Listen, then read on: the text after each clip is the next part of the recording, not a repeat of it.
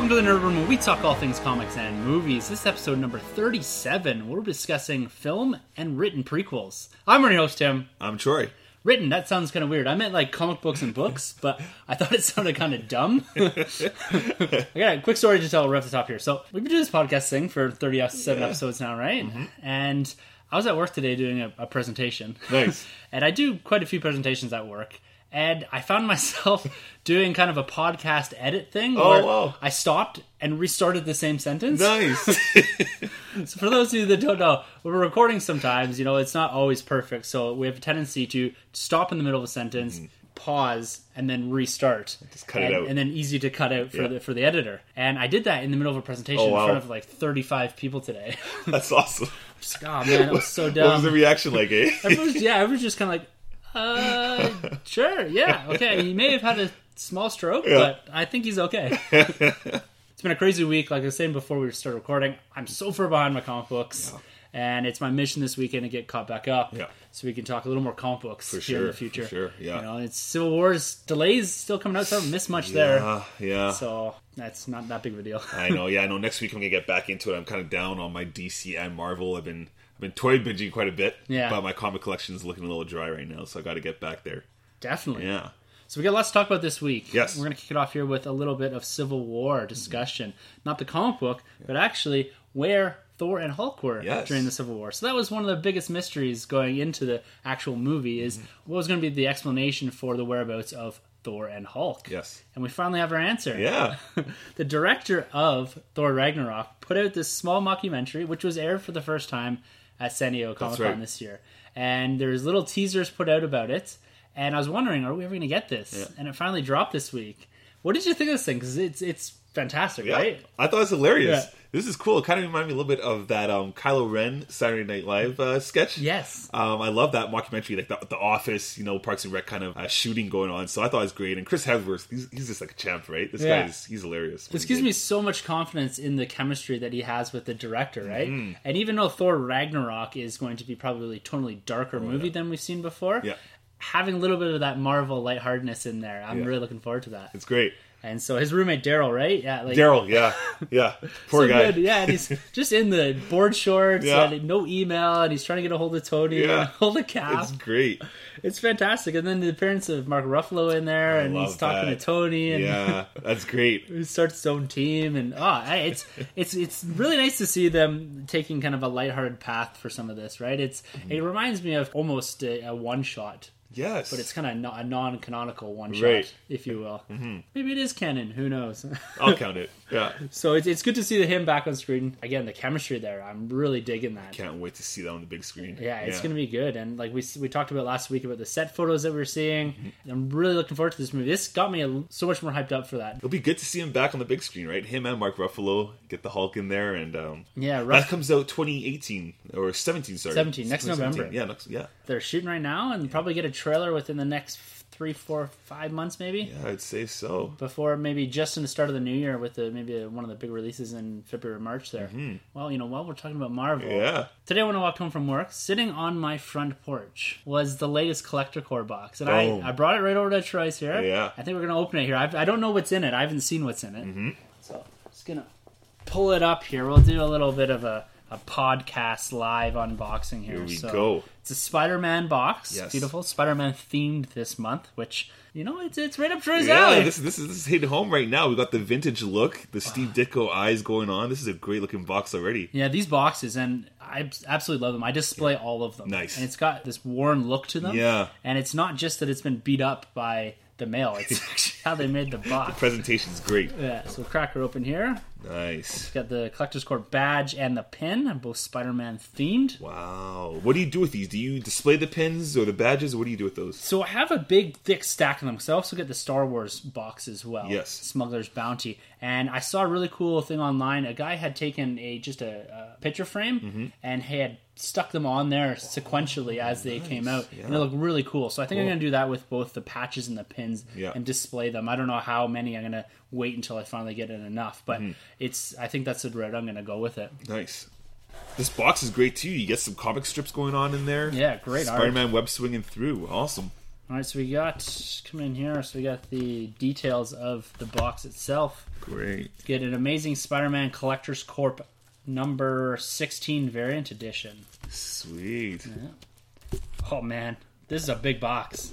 So That's- first thing we got- the Ditko looking Spider-Man. This is not from Civil War, but this is a Ditko era look Definitely. for sure. Yeah. So we got a that's a Funko Pop number 160 there. That's really nice. Wow. And then we've Some got nice blues and reds on this figure. Wow. yeah, Fabrikations number 32 Spider-Man as well. That's really nice. You're gonna dig this, dude. Oh, oh Check out the hat. shoot. Snapback. Snapback. Wow. It's Amazing Spider-Man. That's a nice color. That's a really nice hat. Nice Yeah. color wave going on there. Yeah, I got the Funko face. This is a good pickup. yeah, that's a that's a nice box. Wow.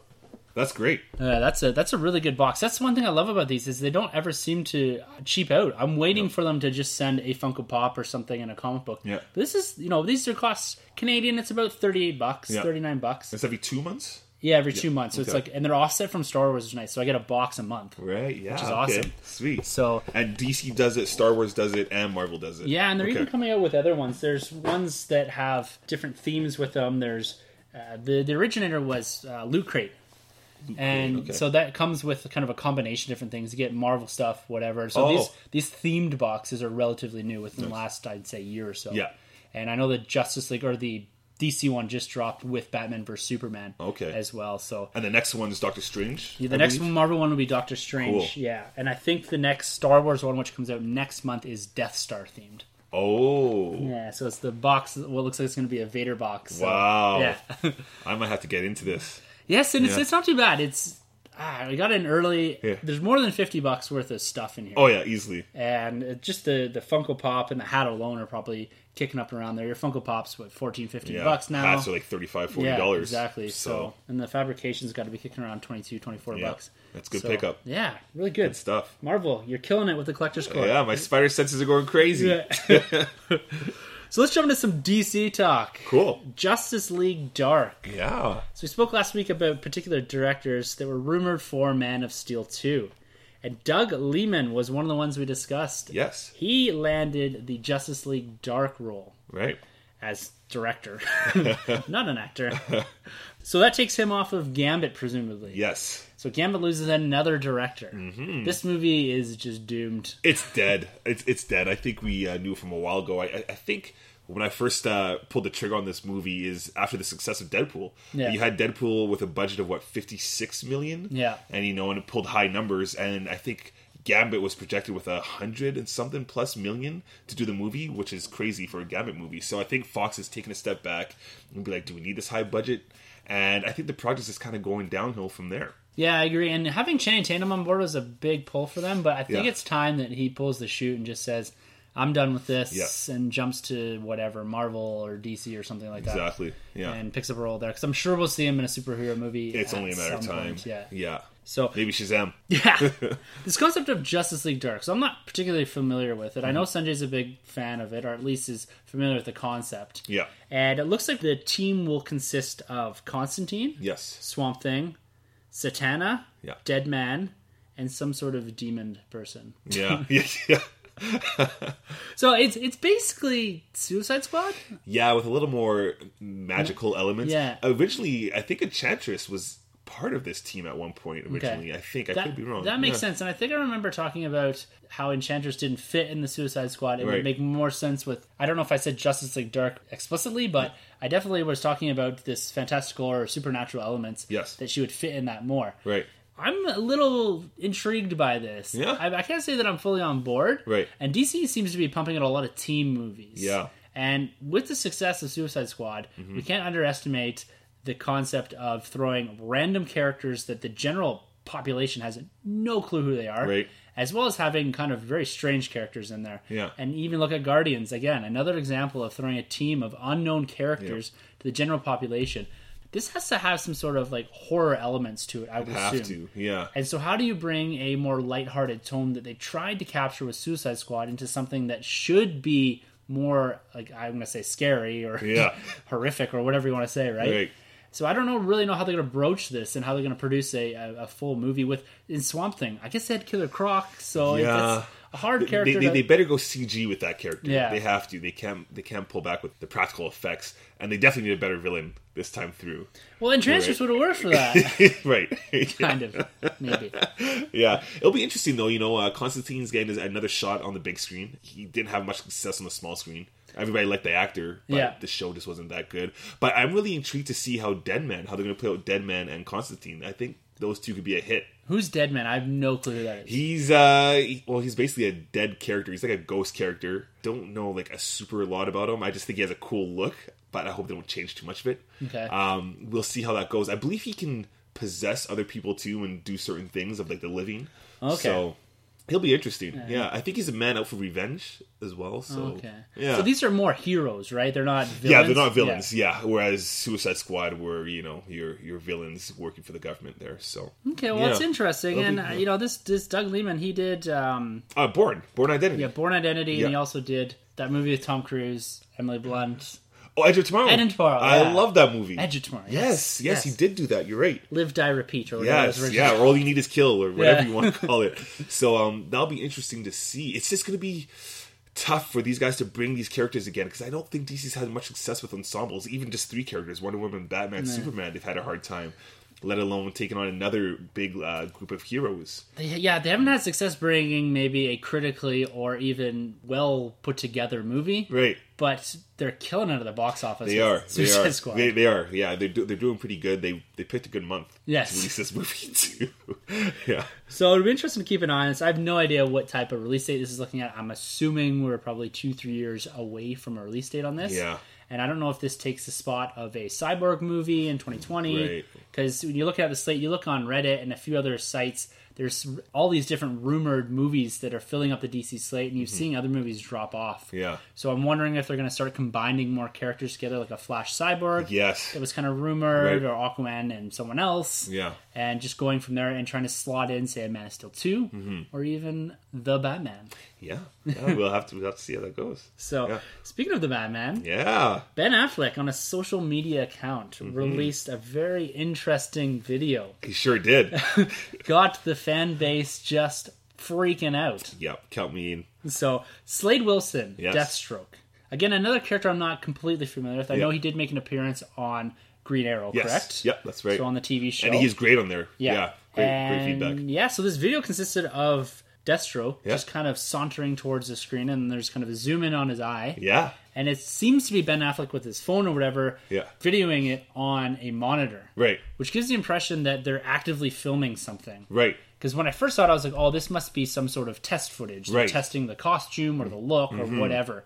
But this looks like it might be part of Justice League. Yeah, he could have an appearance in there, and, and I gotta say, this guy's costume looks great. It looks Yeah. like a thousand times better already than the version that we saw in Arrow. Granted, the budget's bigger, but um, this this makes a lot of sense. And this actually, this piece of news has me most excited now for the DC universe. Like I'm, I'm fully invested again because I I think it's pretty clear I wasn't really pleased with BVS or uh, Suicide Squad, but Deathstroke is such a great villain for Batman. Intellectually, um, fighting wise, he, he's great. He's an assassin, right, or, or a mercenary more so to say. So to see those two go toe to toe is just going to be something else. And I'm glad it's not the Joker. We're getting away from uh, villains that we don't normally see Batman fight, right? Yeah, so this seems like a villain that's more of a physical threat, someone that can go toe to toe with him. He's got Definitely. the suit, Yeah. and maybe the intelligence. Yes. So I, I'd like to think myself I'm, that I'm familiar enough with Batman's rogue gallery, and this Yeah. Mm-hmm. is a character that I'm not familiar with as far as a Batman villain. Right. Is he a traditional Batman villain? You know, it's funny. He's actually a Teen Titans villain. Okay. Yeah, originally, and originally, uh, Dick Grayson's Nightwing and him actually have some conflict. So it's it's kind of interesting that they're bringing him into the more of the Batman world. Um, we did have the the video game Batman Arkham Origins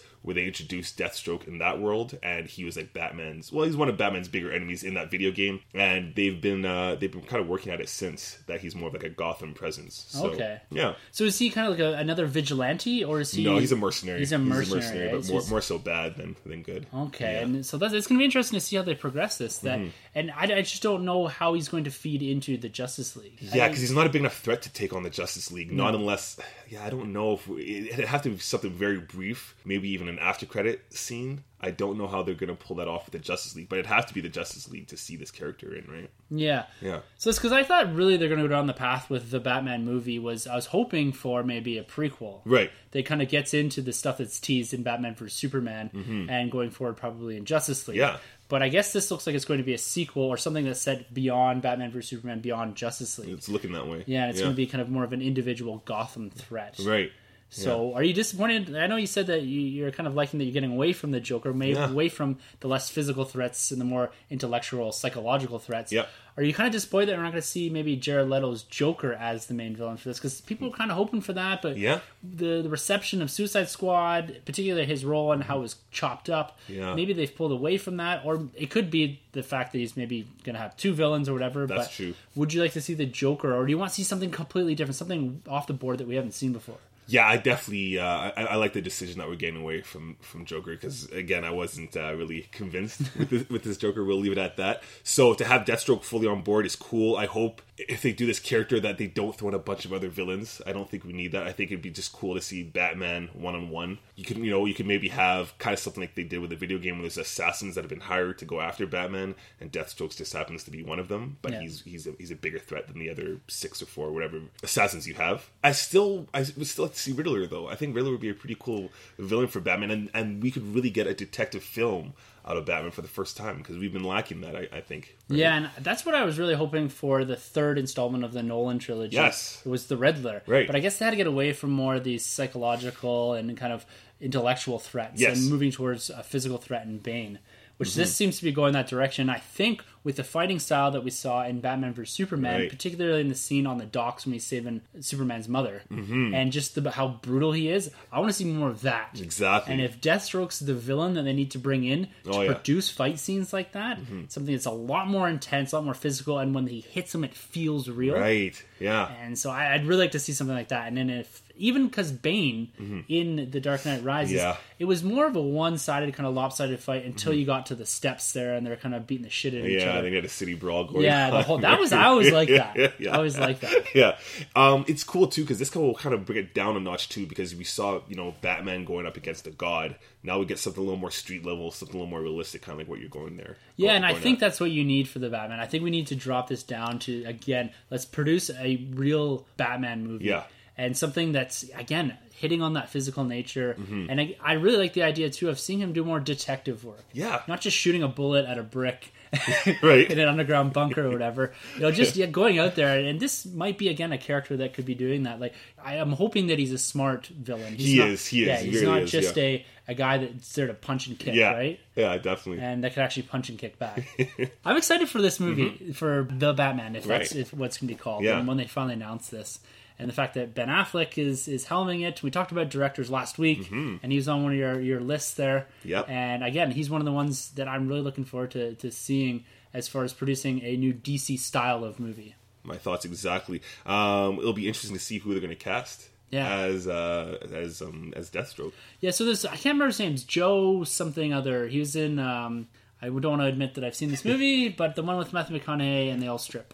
Magic, Magic Mike. Mike. Yeah. Yes. So he's one of the guys in that, one of the big dudes in that. Oh, He's okay. from one of those vampire shows. Diaries or whatever. Yeah, kind of one of them. He was originally cast as Deathstroke, or I don't know. That's the rumored oh, okay. casting Yeah. for that. So he's a big guy. He's got a big Right. presence. Cool. He's a fairly good actor. That'll be good because yeah, on the on the Arrow show there, uh, Manu Bennett, I believe, is the actor that portrayed Deathstroke in the Arrow, and he did a great job. He set that bar pretty high, much like Grant Gustin in that uh, CW universe. So um, can't wait to see what happens. Yeah, I'm looking forward to. I'm still a bit sketchy on how he's going to appear in Justice League. Yeah. Or if what if they actually started filming parts of the, Batman? Batman. Yeah, that's true. So I don't know if they would do that without dropping, say, we're going to release it whenever to get the hype going, but Yeah. it's a possibility. Mm-hmm. But there's more likelihood that he's going to show up in Justice yeah. League.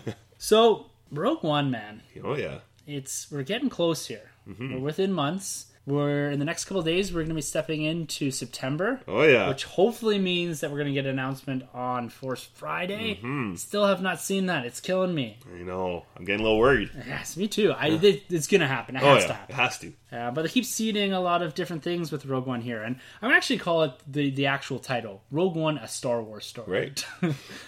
it's kind of a mouthful. Why it's not just Star Wars colon Rogue One? Yeah. I don't know. but the director Gareth Edwards, he, he was talking a little bit about the title itself, Rogue One, Mm-hmm. and he had some interesting takes on it. So Rogue One, we know from Empire, is the um, Rogue Squadron, Mm-hmm. and uh, but he had a, a little more insight into the, the film itself, calling it the actual Rogue One. So it's it's the film that's kind of more rogue. It's Mm-hmm. Out there. The It's- outcast. Yes, Yeah. exactly. And I thought that was an interesting take, Really and cool. it- referencing also Jyn Erso's character as being the rogue one, Yes. the rogue person, right? And I thought that was a cool take on the title. It It's- is. and because a lot of people don't really know if you're not a true Star Wars fan or a big Star Wars fan, exactly what it means. And I think that's why they've tacked on a Star Wars story. Yeah, so definitely. people know what the hell is Yeah. going on in it. But there is some photos, and again, uh, it's one of these things that we try to stay away from the spoilers. But again, these photos were they're nice photos, and Yeah. they're nothing too crazy. It's They don't give away too much. no, it's more around that kind of what seems to be either initial prisoner transfer scene or the breakout scene with Jyn Erso, Mm-hmm. and we get one really nice picture here of Death Troopers with the director. That's the money shot. I love that one. It looks like the Death Troopers, at least from this photo, are at least in some way either protecting or under the command of the director. Mm-hmm. Ah, Man, still wish that was Thrawn. Oh, I know. I know, Killing right? me. I mean, Rebels, I appreciate what you guys are doing, but I would really like to see Thrawn on the big screen. Oh yeah, Yeah. definitely. But looking at Rogue One, one thing I stepped back and, and, and looked at the other day was the fact that this is actually a prequel. That's true. And this is a word that's held in pretty low regards amongst a large part of the Star Wars fan base. And myself and Troy are not included in that, Mm-hmm. Yeah. I'd have to say. So we thought it'd be kind of fun this week to talk about prequel films, comic books, and books themselves. Yeah. And we're inevitably going to get into the Star Wars prequel trilogy. But we're going to save that to the end. Mm-hmm. That's right. And we're just going to kind of go through this and talk a bit about the concept of a prequel, some of maybe the lesser known prequels, debate a bit about the concept of time travel and how that influences a prequel, Yeah. origin stories, and that sort of thing, and just kind of go through and step through and, and just give some uh, insight towards prequel watching. Yeah. Is it necessary? Is it something that we see value in, Mm-hmm. particularly with the larger cinematic universes that we are seeing nowadays? So I think we should uh, jump into that. Mm-hmm. Jump right into it. Sounds fun. When we're talking about a prequel movie, you know, the very basic definition of it is Yeah. this concept that it is a sequel of sorts. Mm-hmm. It's a, it's a movie that's come out subsequently after a, an original foundation of a narrative is told. Yes. But it's set in a time before that original narrative. Mm-hmm. And it's usually focusing either on a younger version of a character or picking up a completely different plot line that eventually ties into the, the subsequent movies. That's right. Set in the same universe. Yes, Yeah. Mm-hmm. exactly. And that's the key, right? It's, it's part of a larger continuity of the universe Yeah. It's become a really popular way to retell stories or tell stories in the same universe Yeah. without having to go back and revisit some of the stories that have been told or even step on those stories. Mm-hmm. Right? Particularly when we're looking at the original trilogy timeline Right. for Star Wars. We'll use this as our example here. Stick that- with us here. Yeah. it's you know we're looking at beloved characters Han, Chewie, Leia, all that. I know we've revisited them in the Force Awakens Mm-hmm. Yeah. in, in a sequel sense, but establishing something that's right after is going to be hard to do. So going back and revisiting different timelines Mm-hmm. and telling, say, a Darth Vader story, or we're going into with Rogue One, Right. young Han Solo movies, maybe a Ben Kenobi movie. Mm-hmm. These are all prequels of sorts, right? Relative to the original trilogy. Yes. I, I really like the concept of a prequel. I love it. yeah. love it. I've always loved this idea. because it's taking plot threads characters and expanding them even Yes. sometimes characters that might have had a minor role in a movie and expanding on their origins Mm-hmm. That's right. and i really love that because you know we love continuity Oh, here yeah. Big and time. you know we're big on expanding the idea of a cinematic universe Yeah. particularly when it comes to marvel dc Yeah. star wars all that Exploring these char- uh, characters. Exactly. Yeah. And we see it in cross media form. We're going into TV where we're seeing prequels in a sense with Rebels. Mm-hmm. And so I know Star Wars is kind of the big example because it's the largest universe. Yeah. And Marvel has a few little things here and there that are maybe more prequel esque. Yeah. When you look at a prequel, one of the common faults that you can see in it, as far as writing goes, Yeah. is that the writer's almost more difficult than a sequel. Because a sequel, you have like this progressive, forward moving narrative. Right. And you can adapt and evolve characters within that. But with a prequel, you have to basically fit characters into an already small box, That's right? right. And when it came down to the likes of Anakin, say in the prequels, it's you're driving towards something, right? Mm-hmm. Yeah. And you know what's at the end, and you have to get this character that you want to be likable Mm-hmm. to the most evil dude in the universe in three movies, That's right? right. That's tough. And so, and you see this all the time with particular characters is Mm. that they're already established, and you can't all of a sudden change character motivations Mm-hmm. and their attitudes towards things. And you know, as we go through some of the movies that we're going to talk about, we're going to talk briefly about how continuity wise Yeah. things get really screwed up, particularly with some of these franchises we're going to talk about when we're dealing with prequels. And so I think it needs particular writers or a story group or something that keeps an eye on all this that allows prequel stories to be told within the same universe, but also not stepping on characters or themes, plots, or ideas that were born in the original movies or Yeah. books or whatever, right? which is which is what Star Wars is doing so well now Yes. that they have this creators group that watches over everything to make sure that this story's tight, that story's tight, going forward, going behind, and backwards, and what have you, right? Yeah. There's a few terms that I want to throw out there because the the definition of prequels it's it's pretty I would say loose at times, particularly when it comes to time travel things. Mm-hmm. Yes. But you also have to look at so there's this concept of prelude, Mm-hmm. which is something that's commonly now associated with say a comic book prelude or a prelude in a book that you'll see. And this is more or less just an introductory story. Right? Yeah. This isn't necessarily a prequel. Right. So you see this a lot with the Marvel Cinematic Universe comic books they're prelude books. So Mm-hmm. they tell a story that leads into the film or whatever. That's right. But it's not actually set in a time, you know, way before and it's Mm-hmm. not an extensive movie or anything like that. So there's a difference between prelude and prequel. I think prequel is kind of more defined as a larger narrative that Yeah. precedes kind of that original story, right? Yeah. And and these are also released before the movie technically comes out. Exactly. well. So yeah, sequentially they are in the right order where you have Yeah. the prelude comic comes out before the movie. Yeah. And then, you know, one of the other things too is this idea of a spin-off versus a prequel. Okay. Yeah. So a spin-off generally from and again, these are our own kind of personal definitions. Everyone might have different ways of kind of- describing these things, Yeah. right? A spin-off, and I'm going to use the example of uh, Peggy Carter here. Okay. So technically, the whole Peggy Carter series is somewhat of a prequel to the established Marvel Cinematic Universe in present day. Yes. But it's more of a spin-off from Captain America: The First Avenger Right. rather than I would say a prequel TV series Mm-hmm. to the entirety of the cinematic universe. Yeah. Yeah. You can look at it that way. That's right. So, Yeah. and it's I'm almost blocking some of these, and as we get into more of the Star Wars talk, particularly the books, I Mm-hmm. find that essentially everything is more or less a prequel to something else, Yes. right? It's also a sequel to something, Something else, yeah. and so it gets confusing labeling it as a prequel or not. Right. The idea of this, you know, cinematic universe model that every studio seems to be employing now, Yeah. we're going to see a lot more of these prequel movies dropping. So Oh, we yeah. even have the Harry Potter universe. That's right. And I wouldn't doubt if we get something from, say, a Transformers universe or something like that, where it's let's tell an older story Mm-hmm. or a different story that allows us to, you know, still bank on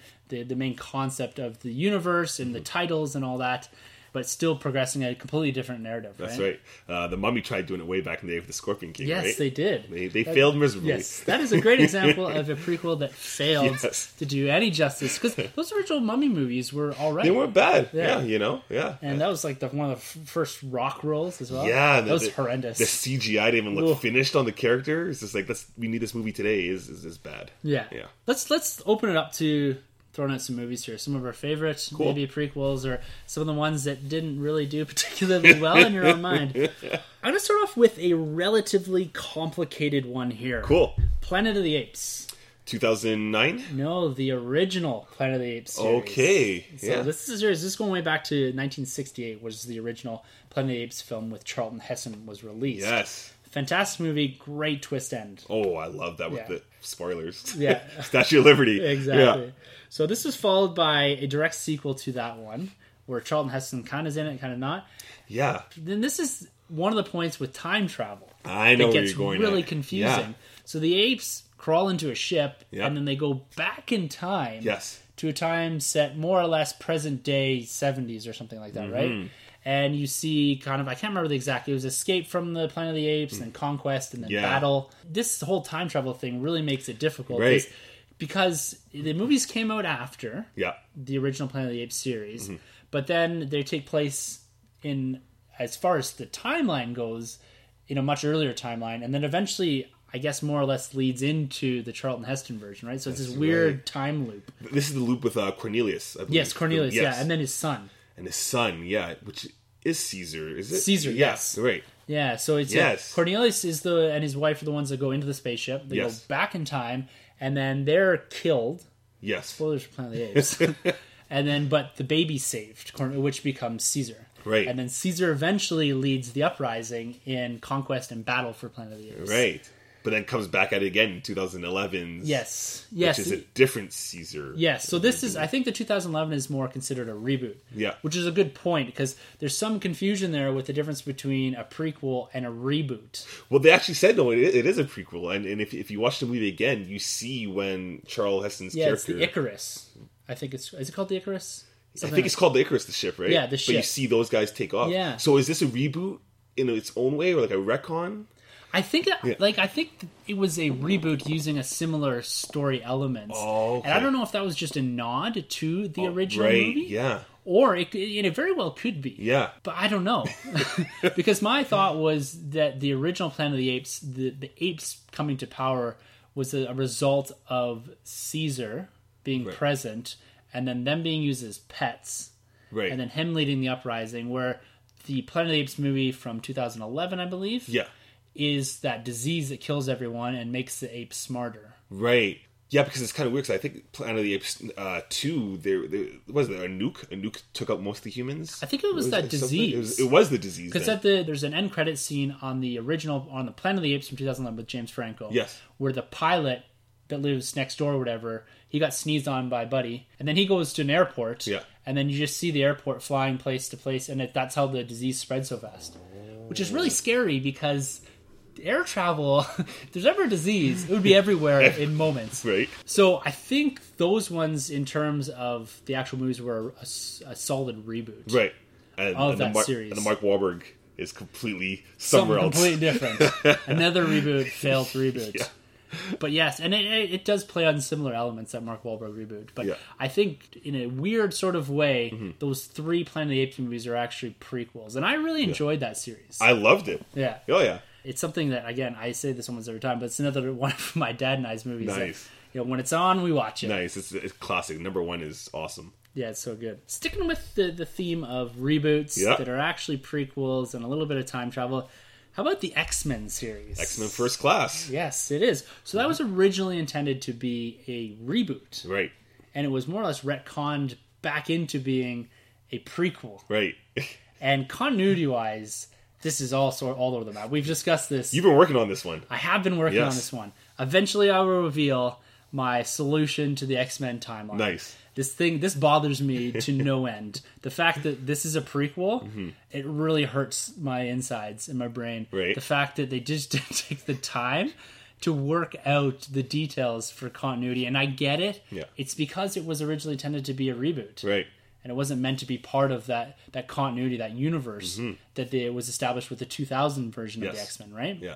The Bryan Singer. Yeah, exactly. Even before that, we had Wolverine Origins, Yeah. which again steps all over continuity. It's a big mess. but it's a prequel, and this this comes back to this idea of writers having to take really good care because you have so much set up in front of you Mm-hmm. that you have to work into. Yeah. And Fox, for whatever reason, doesn't do this.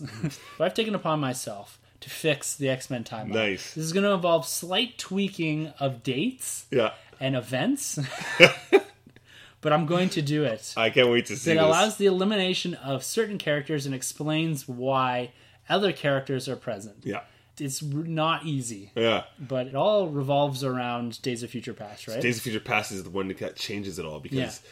there's some weird stuff, even going with Emma Frost's character yes. from Origins and First Class makes no sense, right? No sense. Yeah. But we'll see if I can make sense Can't wait it. for you to crack that one.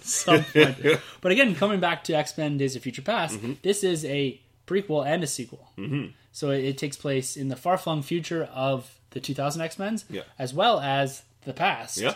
and in the first class timeline, more or less, if you want to call it that. Yeah, that's right. and also a retcon too. It is, Yeah. yeah. so fixing all a lot, in there. yeah, it's fixing a lot of things. So and yeah, it's actually rebooting the whole universe in a sense, right? sure. So Yeah. it's like everything. that is immensely confusing. It is. That's that's something else. And that's why, again, time travel has it. How does it factor in here? And the next one mm-hmm. that we're talking about again has something to do with time travel. Oh, yeah. As far as soft rebooting, but actually acting as a prequel, so that you don't screw up continuity and piss off the fan base. Right. How about Star Trek. Yeah, 2009. Yes. Yeah, I think this one is done probably the best of any other retcon, reboot, prequel, whatever you want to call it. This one was done and handled so well, but yet there's still kind of a weird response. I think majority of the people love this movie, but a lot of the hardcore Star Trek guys were kind of like, "This isn't Star Trek." Yes. Right. And they continue to play off that even into Star Trek Beyond. Yes. We get the photo, right? Right. You see the original cast there. And you're meant to think that these younger characters are actually the younger versions of what you saw in the original Star Wars. Oof. oh no. Whoops. the original Star Trek universe. Star Wars on the brain. But again, it's using time travel to soft reboot and Yeah. basically splay off a different timeline. Yeah. So this allows you to keep the original timeline. So that's your original Star Trek, your generations, your next Yes. generation, and all that other stuff that happens there. And you're creating a completely different timeline. Yeah. But it's in a sense, it's a prequel movie Yeah. and so are all the other ones that follow it. Right. And they're sequen- sequentially sequels to each other, Mm-hmm. but they're prequels. They're set before and maybe concurrently with some of the other Star Trek stuff. Mm-hmm.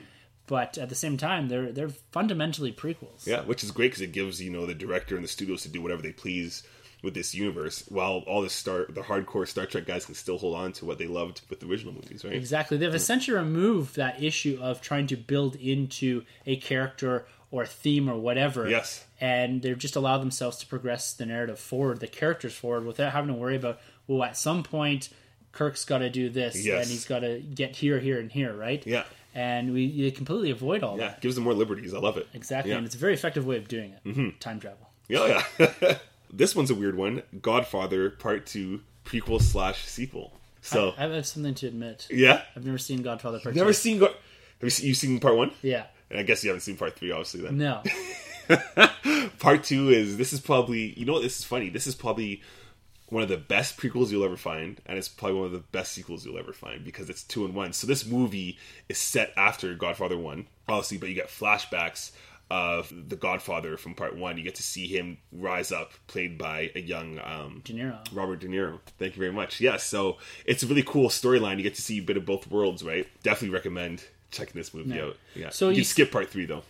yeah. So you say flashback. Yes. It's it's another mechanism used to show you how a character's current motivations are built in the past. Yes. So when you say prequel slash sequel, mm-hmm. is there a good majority of the movie that's set in the past? Yes. So okay, so it's a long, it's more of a narrative in itself. Yeah, yeah. It's not like a.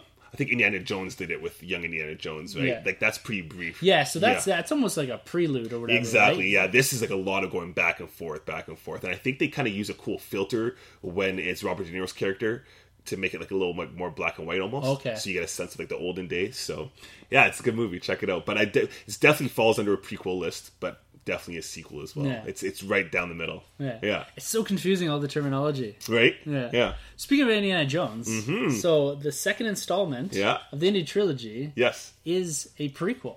That's which right. Which is immensely confusing. And I Yes. did not find this out until like I don't know, it must have been ten years ago. But Yeah. when when you watch them as a kid, eh, you don't even think about that, right? Mm-hmm.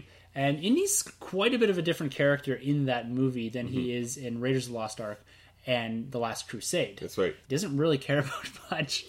kind of a ladies' man. Always been kind of a ladies' man. Yeah. I don't. I think it's probably the the poorest of the three. I love all three of them, Mm-hmm. but definitely Raiders and Last Crusade are much better movies. Yes. I don't know why they went the direction of a prequel with this. That's what I was going to ask you. Like, this is George Lucas's property as Yes. well, obviously. Do, did he ever come out saying why he chose to make number So- two number zero? Yeah, I so I guess one of the ideas that was thrown out there was that he didn't want to use the Nazis as the villains again. Okay. And if you're setting movies, particularly in that time frame, Indiana Jones Raiders of Lost Ark was set in 1936, I believe. Okay. And so you're in that time frame where world's setting up for World War II, right? Right. And you get Last Crusade where you're just before the start of World War II, right? The Mm-hmm. rise of Hitler and all that. And again, the Nazis are the the enemy. Yes. And so stepping back into 1935, Mm-hmm. which which Temple of Doom was set, geopolitically, the landscape was very different in 1935 in Southeast Asia than it was in 1937. So you have a very aggressive Japanese military coming in. So I don't know if you didn't have the liberties as far as a setting, whereas going back a year, it's again the landscape's a lot different.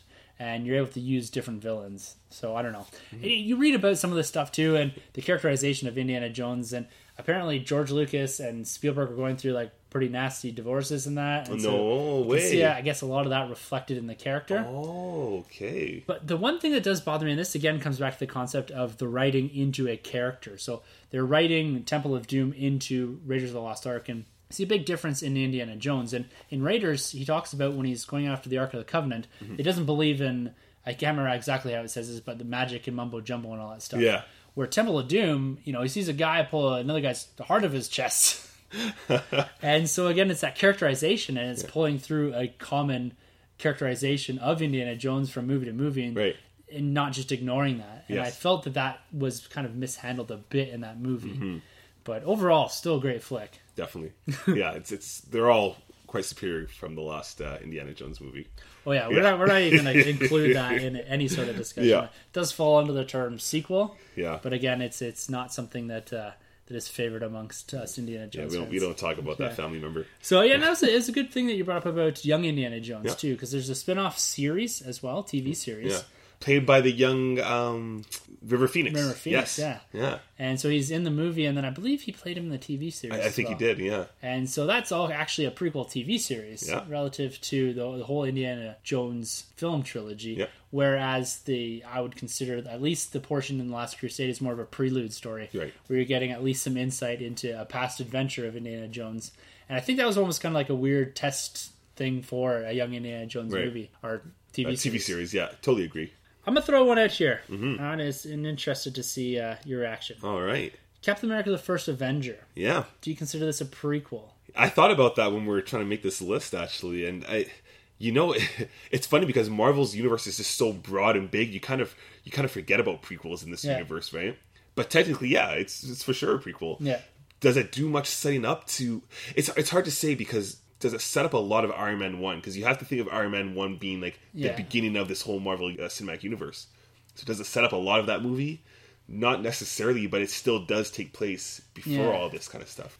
you're right. It's not really a prequel to Iron Man, Right. But in the sense too, you got Howard Stark in Yeah, there, that's right. And Stark Industries, Right. And that's more of a nod to the cin- broader cinematic universe Yes. than it is kind of establishing Tony Stark and and all that. But I, I would consider this a prequel because Right. you know by the basic definition, it's it's a movie that's come out after you know Iron Man one, Yep. two, Thor, and all that, but it's set in a previous time within the same continuity. That's right. and it kind of builds up the whole cinematic universe itself. Yeah.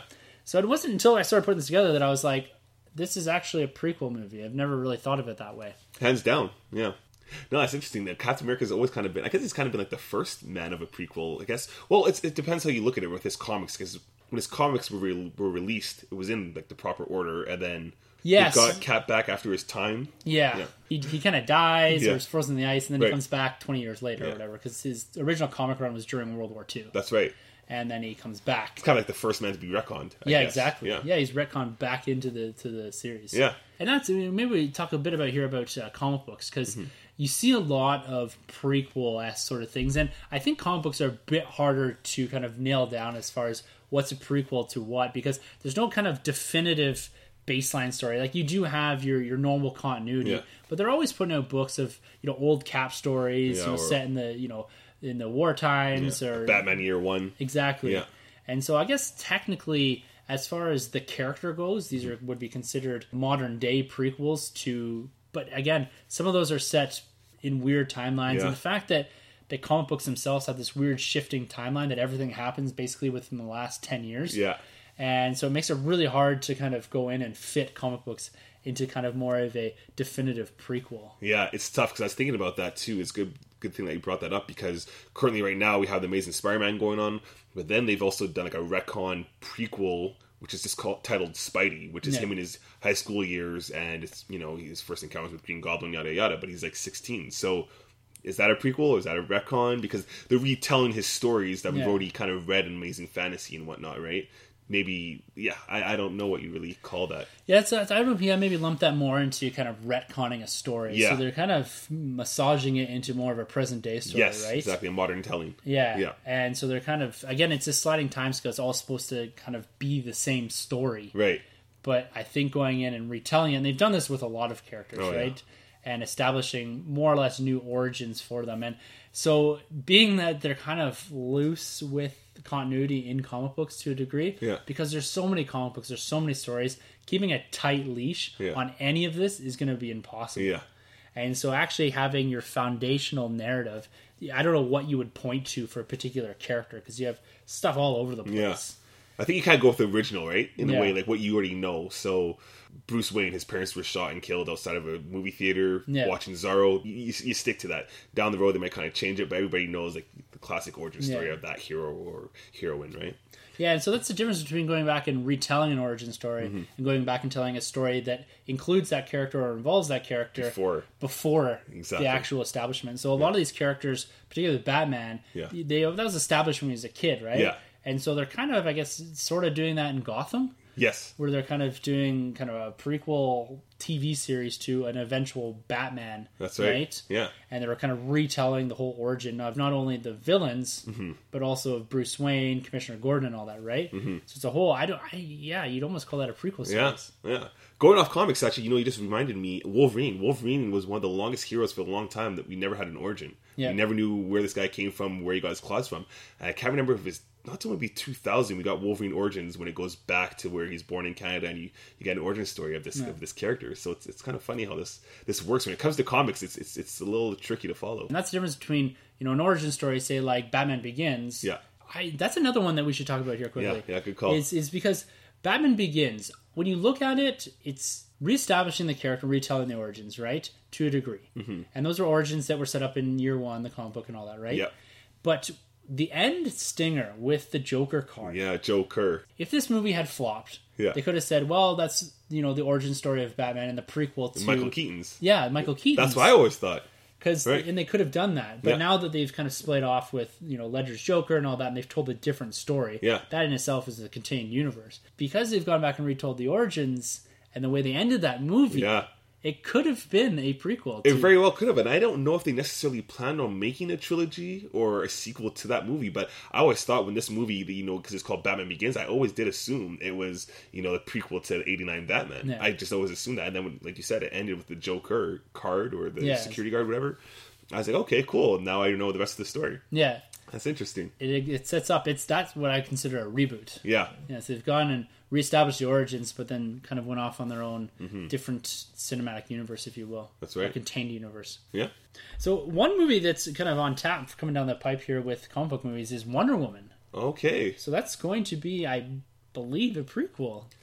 Yeah. I, that would be the first prequel, I guess, in this whole uh, DC extended universe, Hmm. Yeah. wouldn't it? Yeah. Because it looks like it's going to be set, you know, way in the past, Right. and then I guess a good chunk of it's going to be set in around World War One. Mm-hmm. So again, you've established a character, you've established more or less motivations, Yeah. and you've seen her in action and all that. And we're going to see Justice League after Wonder Woman. Yes.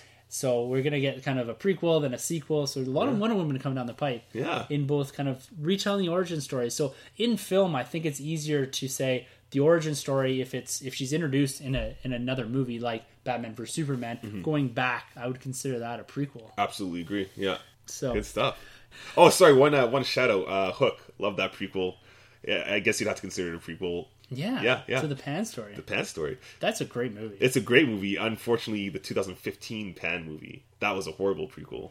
so Like- that that was a prequel to what exactly? well, I guess it is originally is. I guess it's kind of trying to retell the story that uh, the novel is based off of because Yeah. we all know like the Peter Pan book, Yeah. but then the novel that the 2015 Pan book was based off of actually was a prequel Oh, okay. to that story where you know Peter's an orphan, explains how he gets to Neverland, explains how he flies, and yada Oh, okay. yada. I've not seen that movie. Yeah, don't bother. when, when you have a movie uh, singing Teen Spirit from Nirvana, you, you just got to walk away. Oh no! yeah, stick to Hook. There's that's there was so much potential with Hugh Jackman as Blackbeard. I know, right? I know, and and the fact that we're getting Blackbeard as a villain instead of Hook, Yeah. because you see Hook's origin story in this movie, right? And Okay. he's uh he does a lot of that Jared Leto pirate talking No. business, so Yeah. stay away from that movie.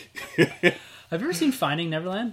yeah, with Johnny Depp. Yeah, Yeah. that's a fantastic movie. I like that movie because Yeah. it explains how he like came up with the story. Yeah, of exactly. Neverland. Yeah, that's a good one. That's a good one. Nice, nice. So, all right, man. Shall we wade into the prequels. Oh yeah, because this is what I live for. I love you know doing this every week and just diving into Star Wars. Yeah. yeah, let's do it.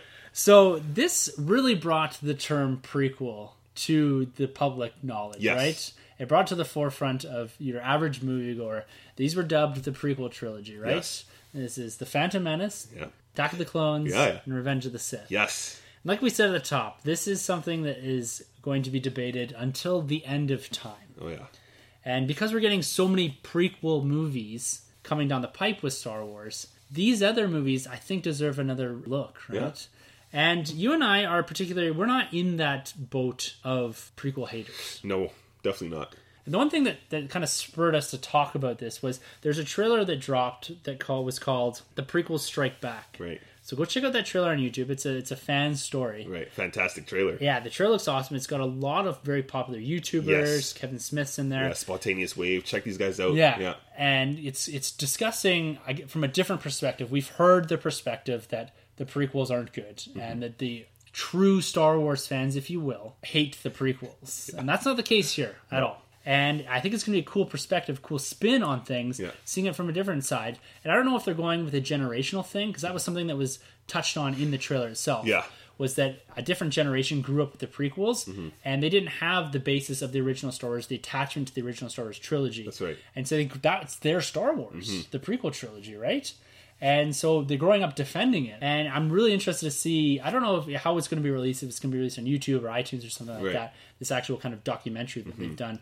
But it's going to be interesting to see if they go with that generational. Is it going to be younger people that are defending these things? Right. Because you and I kind of walked that fine line of seeing the original Star Wars trilogy, but we weren't there when it dropped in theaters. No. We saw it with the special edition. Yeah. But we were born into the anticipation of the prequel. Exactly, yeah. So we had that anticipation Yes. going into it that this was a humongous thing. Right. It was almost unmatchable anticipation for this, Yeah. right? Because there's always been whispers of the prequels and the Clone Wars. Yes. Everybody wants to see these. Yeah, and George Lucas wrote nine movies Right. with the intention of making nine movies. That's He's right. gonna do one every three years or whatever, and then he was gonna stop for three years, and then he's gonna do go back and do three more. Right. And there's a lot of, actually on the book How Star Wars Conquered the Universe. Cool. They touch on this a lot about the concept of did he actually ever have them written, or is it just concepts? Or he kind of just said, "Ah, I have something in mind for Darth Vader, and I want to do an origin story." Right. And so this is something that's kind of been debated and going on, even if it the concept was there going back into the 80s and that. Right. And then this was 20 years in the making Wow. for prequels. And this is something that again had never really been done before. There are prequel Mm-hmm. movies that kind of exist in that time frame, but nothing to this scale. Yeah. And, and going back and retelling the origins of one of the most popular cinematic villains of all All time. time. The best. Yes. Yeah. So that rose this to the, the top of 1999. Kind of this was going to be the biggest movie of all time. Right. Biggest prequel of all time. Of all time. Everybody wanted to see that turn. Yes. How did this man become so bad? Why was he in this suit? You know, you want to know more about Anakin Skywalker. This uh, and, and you want to know more about the conglomerate between him and Obi Wan Kenobi that you hear about in Episode Four, right?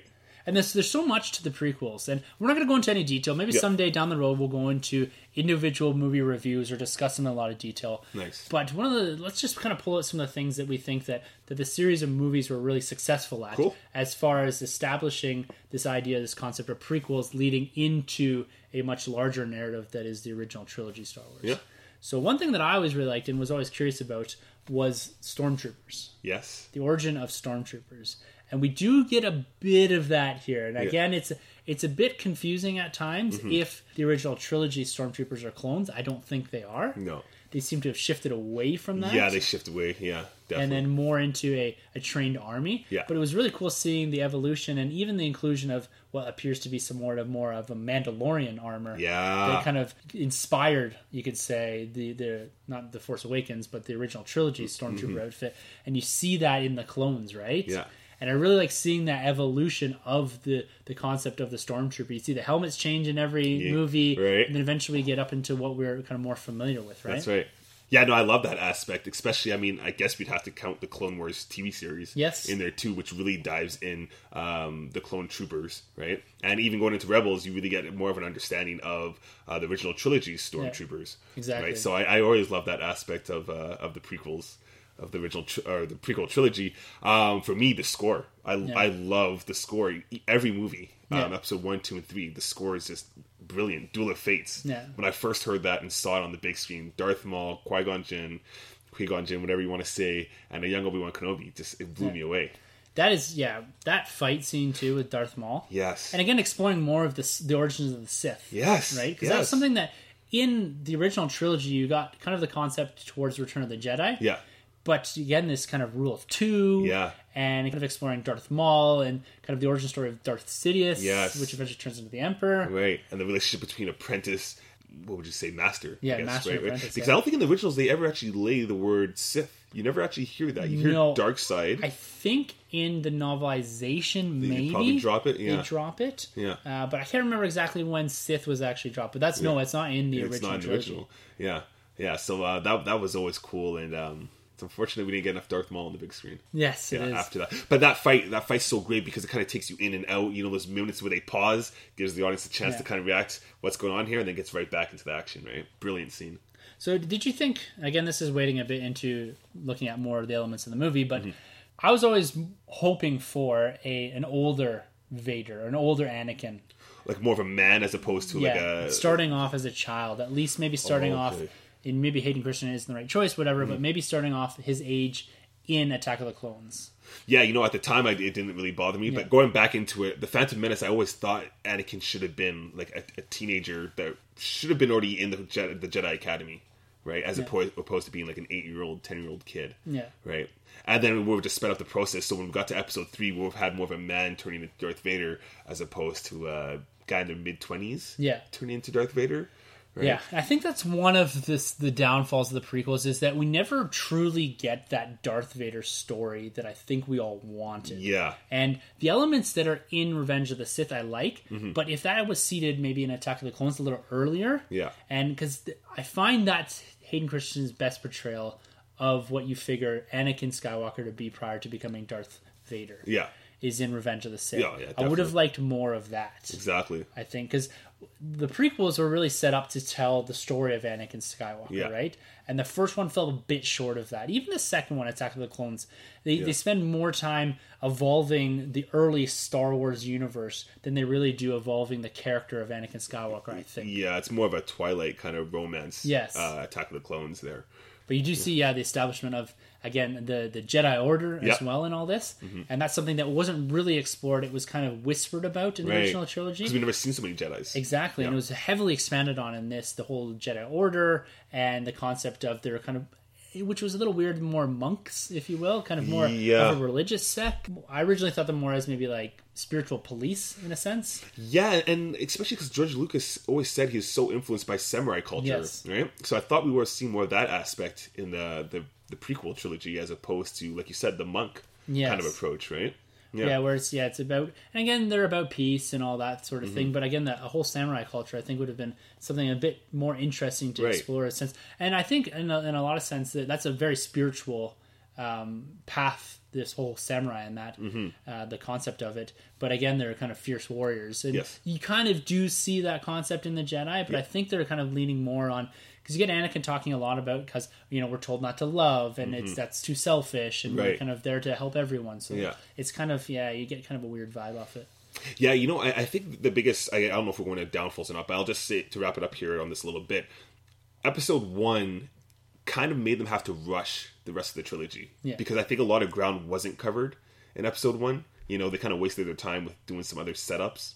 So they kind of had to rush episode two, especially three. The fact that we got Vader and Anakin in one movie, Yeah. and is very brief when we got Vader. It was, and I guess maybe they're they're waiting to tease that until the very end. Mm-hmm. But at the same time, that's you know why you why you're parked there, right? That you want to see the Vader story. And the way it's marketed, you kept seeing Vader helmets everywhere. Yeah. Like Vader's really going to be in this movie, right? Yeah, and it's it's one of those things that I think, as far as addressing some of the questions that we had from the original trilogy, you know, the Senate is another thing. Yeah. It's it's a big thing that people don't like about. There was too much politics Yeah, in it, a lot. Yeah. but I kind of enjoy that, and the fact that you know I, I finished Bloodlines, which Yes. is what I would consider a prequel book to the Force Awakens, Mm-hmm.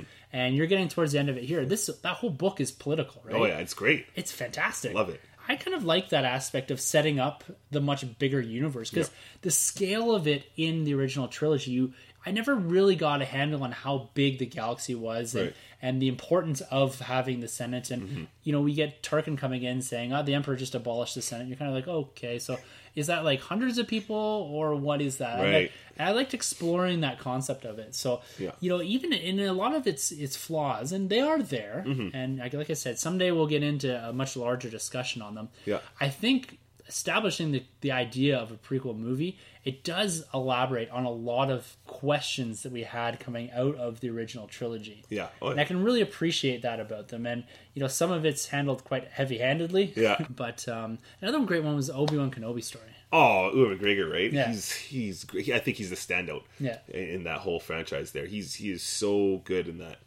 and he got better and better. I, I- my favorite performance of him was in Episode Three, actually. Yeah. And and they, we got a little more insight of him, right? Exactly. Yeah. yeah. And just kind of veering into the books and the, what we're calling the canon books now, Mm-hmm. or the, the non-legend series. So I, with Star Wars, I find I have to compartmentalize myself a bit when it comes to reading. Yeah. Uh, in you have an original trilogy timeline, you have your prequel timeline, Yeah. and you have your Force Awakens timeline. Yes.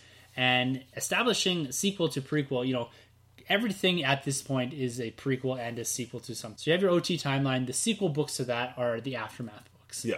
I would consider them more of a sequel to Return of the Jedi Yeah. than I would a prequel to The Force Awakens. Right. Even though there are elements that are seeded kind of through there, they kind of stick more into the OT timeline. Mm-hmm. Right. But Bloodlines is very much a prequel to The Force Awakens. Mm-hmm. And you're starting getting to the weaving in of different stories in the comic books as well, right? Yeah. That are prequel stories to the the larger New Hope and Empire Strikes Back, right? That's right. Yeah, that's exactly. Yeah, Star Wars, the comic, would- and Darth Vader's comic Yeah. would definitely be a prequel to Empire Strikes Back. Yeah, direct sequel. It's taking direct sequel to A New Hope, right? Yes, exactly. It's taking that that concept right through because they pick up right after A New Hope, mm-hmm. and so it's continuing that narrative right through. So it's almost trying to kind of meet one movie to another. Yeah. and I don't think we're going to quite get there, being that Vader's ending. Yeah. Twenty-five. I don't know what they're doing. Yeah, yeah, that's unfortunate. But you know, I guess you can only do so many stories with Vader, and you want to keep him kind of precious, so you don't want to, Yeah. you know, exploit him too much. But going off of uh, of direct sequels with these novels, like you were mentioning, um, Lords of the Sith, you could basically say that is a sequel to Revenge of the Sith. Yeah. right. It takes place five years later, yes, but it touches upon events that happened in Episode Three more so than that you kind of discover in Episode Four. Yes. right. It aligns more with Revenge of the Sith than it Yes. does with A New Hope. Exactly. And so again, that comes down to this idea of compartmentalizing the different eras of Star Wars to allow you kind of readability. Because if you're kind of attached to a particular era, Yeah. and you're looking for a book that would be a prequel to that or something, I would think, yeah, you have to kind of put boundaries on it because Mm-hmm. it can get a bit confusing as far as what you're reading. Yeah. I'm really hooked into the Force Awakens timeline right now. Yeah, yeah, you're loving it right Yeah. now, right? Oh. Is is this due to the aftermath? Well, the aftermath, like I said, I think it's more of a oh, right. o- original trilogy. Yes. kind of sequel. I don't know. It's something about the Force Awakens timeline mm-hmm. that I'm really interested in because Yeah. Bloodlines it seeds a lot of concepts that you have questions for. Mm-hmm. Force Awakens again, like A New Hope, Yeah. jumps right into a story. Mm-hmm. Right, you all of a sudden you have the First Order. Yeah. you have you know the Resistance.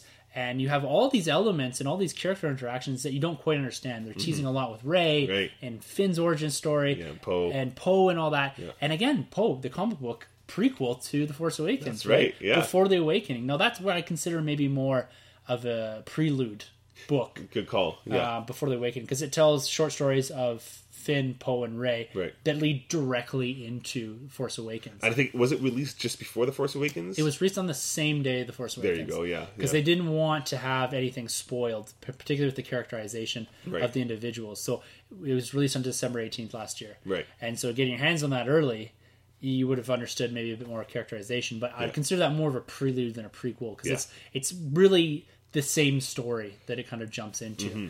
And again, you got to check that out. Oh yeah, I know. I got to. There's so many books. yeah, there's- so many books to again. One day we got to compile a list Yes. of uh, the Star Wars books. Yes, for we will. Yeah, But um, yeah, coming back to the Force Awakens era, yeah, I'm intrigued by what they they've left hanging as far as plot threads and characterization. Phasma, Kylo Ren, right? The Knights of Ren. Knights of Ren, Snoke. Yeah, there's so much there yeah. to explore, and I guess in the subsequent sequels, we're going to get a lot more maybe flashbacks. Mm-hmm. But I would love to see once we've established kind of the concept of the Knights of Ren, the concept of Snoke, and is going back and getting prequel books Right. or prequel comics to kind of elaborate and explain some of these concepts. like and Luke. Exactly. Right? That's another one too, right? thing. It's huge. Mm-hmm. And so there's so much room there to explore different things with prequels, with comic books, with books. Mm-hmm. And I think it's going to take some time. We're going to get to get to episode 9. I would think say. before they start exploring any of the characters in any sort of depth. Now, mind you, we get the Poe series, Mm-hmm. Yeah. but he doesn't seem to be a character that hinges as far as the, the secrecy that surrounds you. Mm-hmm. you know Rey's father or whatever you want to call it, the Knights of Ren.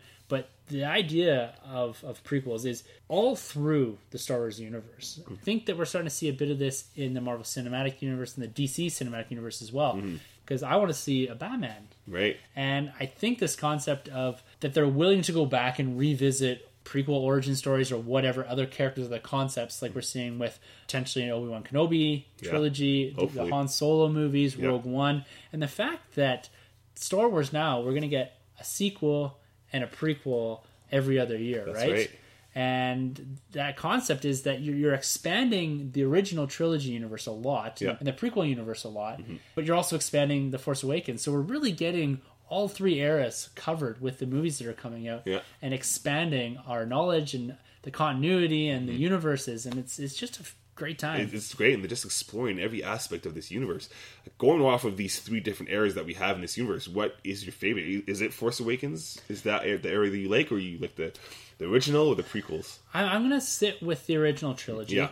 But I feel like I have a good understanding of that universe, of what it is. Mm-hmm. Right. And we kind of have a somewhat of a beginning and more or less an end when it comes to Return of the Jedi as far as that story. Now, yes, it is being expanded on with the Aftermath books Mm-hmm. that are, like I said, are considered direct sequels to this. But this new things that were established in Force Awakens, I'm going to have to say that's where I'm concentrating a lot of my time Right. right now. And I am reading the Aftermath books, and I got to get back into the, that kind of prequel era and get Lords of the Sith Right. Mm-hmm. and all that going. But then we're going to get dumped into the Rogue One era, Right. And we're going to have, which again is a prequel setting, Mm-hmm. and we're going to have there's a prequel book coming out called Catalyst. Oh, So it's going to explain. I guess it, maybe it's more of a prelude book to Rogue One, where it's going to be explaining some of the characters and the rebellion itself. Right. And so all that kind of meshes into with Rebels, Right. which you know comes out in a couple weeks. Oh man, And yeah, we've been thinking about little things with that too as well. What we can do to maybe weave in a little more That's Star right. Wars into uh, into our lives here on the Nerd Room. yeah. Stay tuned. Yes, but uh, how about you? What's your what's your era? I gotta go with the prequels. Yeah. I, I love it. Like like you mentioned before, I love the politics. I love the age of Jedi's because there's, there's Yeah. Jedi's everywhere. Uh, the Sith are on the rise, and the planets. I really like the planets that we got to see back in that that era. Um, you know, obviously the original is always going to be you know just just fantastic. But I'm I'm an Anakin Darth Vader guy, so I'm, I'm sticking my roots in the prequel there. Yes, Yeah. it's great to see, and I think it might be a generational thing that comes sure. down to is, you know, I was only fifteen or something like that when Episode One came out. Mm-hmm. And again, coming down to that attachment to the original trilogy, I have that attachment. Yeah. But at the same time, I'm still willing to go back and visit, revisit the prequel trilogy. Oh yeah. And I would love to do eventually an episode on that where we kind of go through and just point out some of the highlights because Mm-hmm. this is something that's going to be continually pandered on by the fan base, particularly the older fan base, I think. There is a lot of merit to the concept and the idea of going back and revisiting characters, themes, and narrative that maybe in the past wouldn't have been explored. Mm-hmm. But now that we have a lot of movies that showing you can be successful going back and revisiting characters or even revisiting universes like That's they right. do with the Harry Potter movie that's coming out, mm-hmm. right? That Fantastic Beasts and Where to Find them. That's Them, right. Yeah. and it's a great way to revisit something that you hold dearly without even including the original characters. That's right. Right? Prometheus, prime example. yes, exactly. That didn't hit very well. That did, yeah, see, yeah. I'm, I'm kind of the odd one out. I like that movie a Yeah? lot, but I know a lot of people hated it. yeah. It was. yeah. It has a. It was a lot of abstract concepts. in that. Yeah, yeah. I thought it was visually stunning, but Yes, it I, I guess that. you know I've never really been a big aliens person, so maybe Yeah. that's why I appreciate it more. Whereas Yeah. if I was a big aliens guy, I would probably have been let down. I'd love to hear Izzy's thought on that because he's a big aliens He's a fan. big aliens Yeah. guy. That's right. I don't know if Prometheus is going to sit too high Yeah, on his list. yeah. Probably gonna get a copy of his video game now for that one. yeah, yeah. Check out our boy Izzy. He's got a video game drop in a couple weeks here. yeah, I can't wait. So yeah, he's a good friend of the show. So he's got a lot of cool things going on. Does he do? Do we know what platform that's going to be on? Like what console or No computer? idea. Not Izzy, sure. if you're listening, clarify. Let me know, man. Let me know. I got all consoles. Let me know. So that about wraps it up. And, you know, we kind of kept it short here. It's it's just a basic concept of prequels and the value to them. That's right. In the spirit of Rogue One, why exactly, not? Right? exactly. We got it's technically a prequel. Yeah. Again, this is the first time we're re- revisiting that era. Yeah. Outside of Rebels and Clone Wars, I know we have all those, but on the the big screen, Yes. Mm-hmm. right? And it didn't go over so well for some people the first time. I think this one's going to go I over fantastically. Yeah. Can't wait. Someday we do promise we will get into a very thorough discussion of each individual Star Wars movie. Oh yeah. and maybe going back and do a bit of a retrospective series on some of the Star Wars and getting kind of more of our in-depth thoughts on the prequels themselves, Mm-hmm. particularly around uh, some of the places that were hit and miss and some of the things that we would have expanded on. Bandit Corporate does a really cool cut of a very different Mm-hmm. Yes. Phantom Menace on what he thought it could be. So that's something cool to check out. Yeah. And this is he's gone through and written a completely different script. Yeah. It's kind of oddly animated. Yeah. And he goes through the concepts of, of pulling through Darth Maul through the entire series, yeah. and there's also a follow-up Attack of the Clones, and so this is quite a comprehensive relook It's at great. what the prequel trilogy could have been. Definitely. uh, building off of concepts from uh, different portions of the, the Star Wars Legends universe, as well as kyber crystals are in there, Mm-hmm. that's right. and you know expanding more on Darth Maul's character. Yeah, and his sister even Yes. they, they incorporate, and Mace Windu has a brother in there. So if you have some time, because it is quite a bit of time, Yeah. you know, but you sit back once you get into within the first five minutes of the episodes, you get used to like what you're seeing, Yeah. and you, you actually start appreciating it. Yeah, it's, really good. stuff. It's it's definitely worth a check out just to see a different take on the the prequels, Yes. Phantom Menace and Attack of the Clones themselves. really enjoyed those. Yeah, yeah, they're good. So, anyways, Troy, yeah. It's been a pleasure always. talking prequels. Yeah, Star Wars all day. Yeah, so you guys can check us out on Twitter. Our handles are at the end of the episode. We're on Facebook, Google Play. We're on YouTube. YouTube now too. Go check us out Check there. us out. So Troy's putting together some cool graphics. Yeah, it's going At down. At some point, we're gonna wade into maybe doing a video. Yeah, we might get two. there. Yes. Yeah. Someday. Mm-hmm. Someday, maybe. We'll see how that goes. Yeah, we'll see. We'll see. You actually see us sitting here talking. So, looking down the road here, we we're gonna do some reviews of some comic books coming up. We got the end of Civil War in a few months. We got some DC Rebirth to catch up Mm-hmm. Oh, on, yeah. and also we got some big movies on the horizon: Doctor Strange, Rogue One, Force Friday. Oh, wow, we've got a lot going on, yeah, and then we're getting ready for Oscar season. Yes, it's coming. Catch out. up on all those movies. Yes, that's a big thing I have to do. I've been really slacking on my movies lately. yeah. So we may even we kind of skipped doing a Star Trek and Ghostbusters review Oh, yeah. uh, this summer because it didn't work out with timelines and all this kind of stuff, yeah. vacations. But maybe what we'll do too is when they come out in Blu-ray, DVD, maybe we'll throw a uh, a review down on some Yeah. of those. I know people were interested in kind of hearing some of our thoughts Mm-hmm. on those. If you guys ever want to get a hold of us or contribute to the show and or give us some feedback, yeah. you can always grab us at hashtag enter the nerd room. So, Thanks for tuning in. yeah, so guys, for the nerd room, I'm Tim. I'm Troy. And thank you for entering the Nerd Room. No door to shut here. No, Sanjay. So, yeah. we are out. Don't forget to subscribe and rate and review us on iTunes. You can find our hosts Tim, Sunday, and Troy on Twitter at the NerdRM, 1912 Podcasting, and Troy, the Boy, 87.